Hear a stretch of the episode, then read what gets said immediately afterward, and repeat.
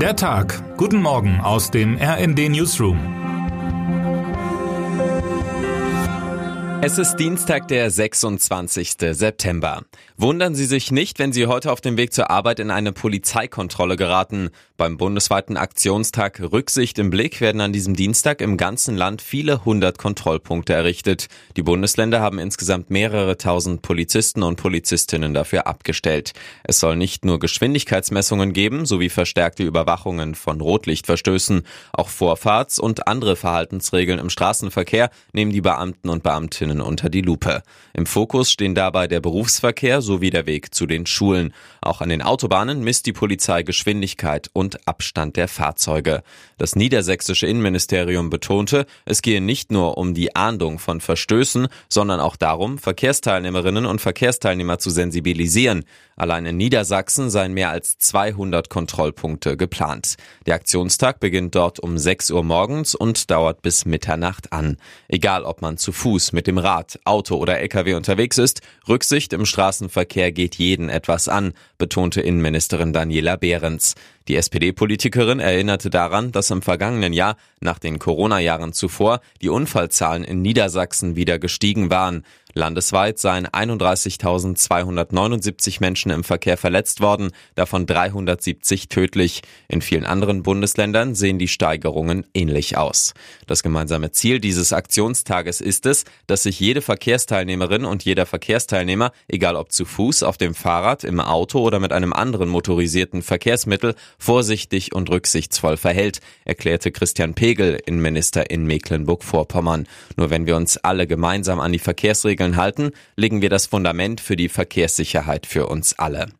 Seit fast zwei Wochen streiken im US-Bundesstaat Michigan tausende Mitarbeiterinnen und Mitarbeiter bei den großen Autokonzernen Ford, General Motors und Stellantis, dem Zusammenschluss von Fiat Chrysler und Peugeot. Die Gewerkschafter kämpfen für eine Anhebung ihrer Löhne um 36 Prozent in vier Jahren, für die Wiederherstellung der während der Corona-Pandemie gekürzten Sozialleistungen und Tarifverträge auch in den neuen Werken für Elektrofahrzeuge. Michigan gilt trotz massiven Rückgangs der heimischen Produktion durch Konkurrenz aus dem Ausland nach wie vor als Hochburg der amerikanischen Automobilindustrie.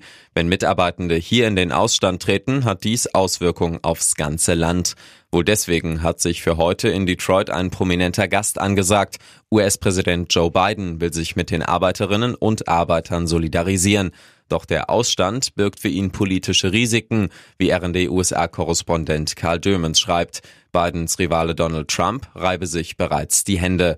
Ich verstehe die Frustration der Arbeiter, versicherte der Präsident im Vorfeld und monierte, dass die Rekordprofite der Automobilkonzerne nicht fair geteilt worden seien. Die Vorstandschefs der drei bestreikten Konzerne haben angesichts starker Gewinnsteigerungen zuletzt zweistellige Millionenbezüge eingestrichen, während der Einstiegslohn am Fertigungsband bei 17 Dollar in der Stunde liegt. Für Biden, der sich selbst als der gewerkschaftsfreundlichste Präsident in der Geschichte brüstet, eigentlich eine klare Sache. Dennoch birgt der Ausstand für ihn Gefahren. Die Auswirkungen sind schon jetzt im ganzen Land zu spüren und dies im gerade beginnenden Wahlkampf.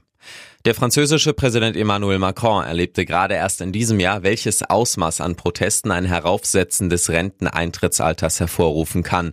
Über Wochen zogen die Menschen gegen seine Pläne auf die Straßen. Auch in Deutschland wird dieses Thema immer wieder überaus kritisch debattiert. Ganz anders hingegen in Japan. Vor drei Jahren, mitten in der Corona-Pandemie, beschloss die Regierung in Tokio, Anreize für Unternehmen zu schaffen, damit Menschen bis 70 weiterarbeiten. Die Bevölkerung des asiatischen Landes altert in hohem Tempo. 뭐 Auch die gesunden Lebensjahre nehmen zu. Und als Grundsatz scheint klar, wer länger gesund ist, kann auch länger arbeiten. Die Bevölkerung es offenbar ähnlich. Der Plan der Regierung wurde allgemein nickend hingenommen. Im globalen Trend der alternden Gesellschaft ist das ostasiatische Land der Vorreiter, schreibt RD-Korrespondent Felix Lill in seiner Reportage aus Tokio. Japan hat weltweit den höchsten Anteil an älteren Menschen, erklärte das Innenministerium in Tokio Mitte September. Gerade hatte es Zahlen veröffentlicht, nach denen erstmals 10 Prozent der Bevölkerung mindestens 80 Jahre alt sind und knapp 30 Prozent 65 und älter.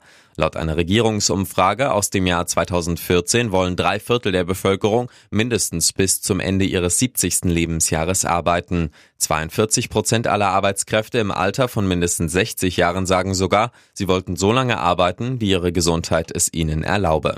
In Frankreich und Deutschland geht man durchschnittlich rund zwei Jahre früher in Rente als gesetzlich vorgesehen. Einen Abschlag beim monatlichen Einkommen nimmt man offensichtlich in Kauf, um nicht mehr arbeiten zu müssen. In Japan dagegen arbeiteten die Menschen durchschnittlich noch fünf bis sieben Jahre über das gesetzliche Renteneintrittsalter hinaus.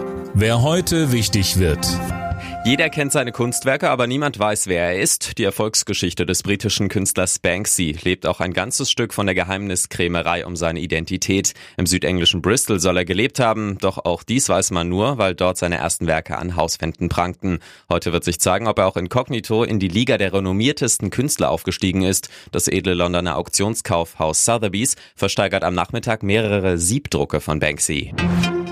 Und damit wünschen wir Ihnen einen guten Start in diesen Tag. Autor ist Michael Pohl, am Mikrofon Fabian Hoffmann. Mit rnd.de, der Webseite des Redaktionsnetzwerks Deutschland, halten wir Sie durchgehend auf dem neuesten Stand. Alle Artikel aus diesem Newsletter finden Sie immer auf rnd.de slash der Tag.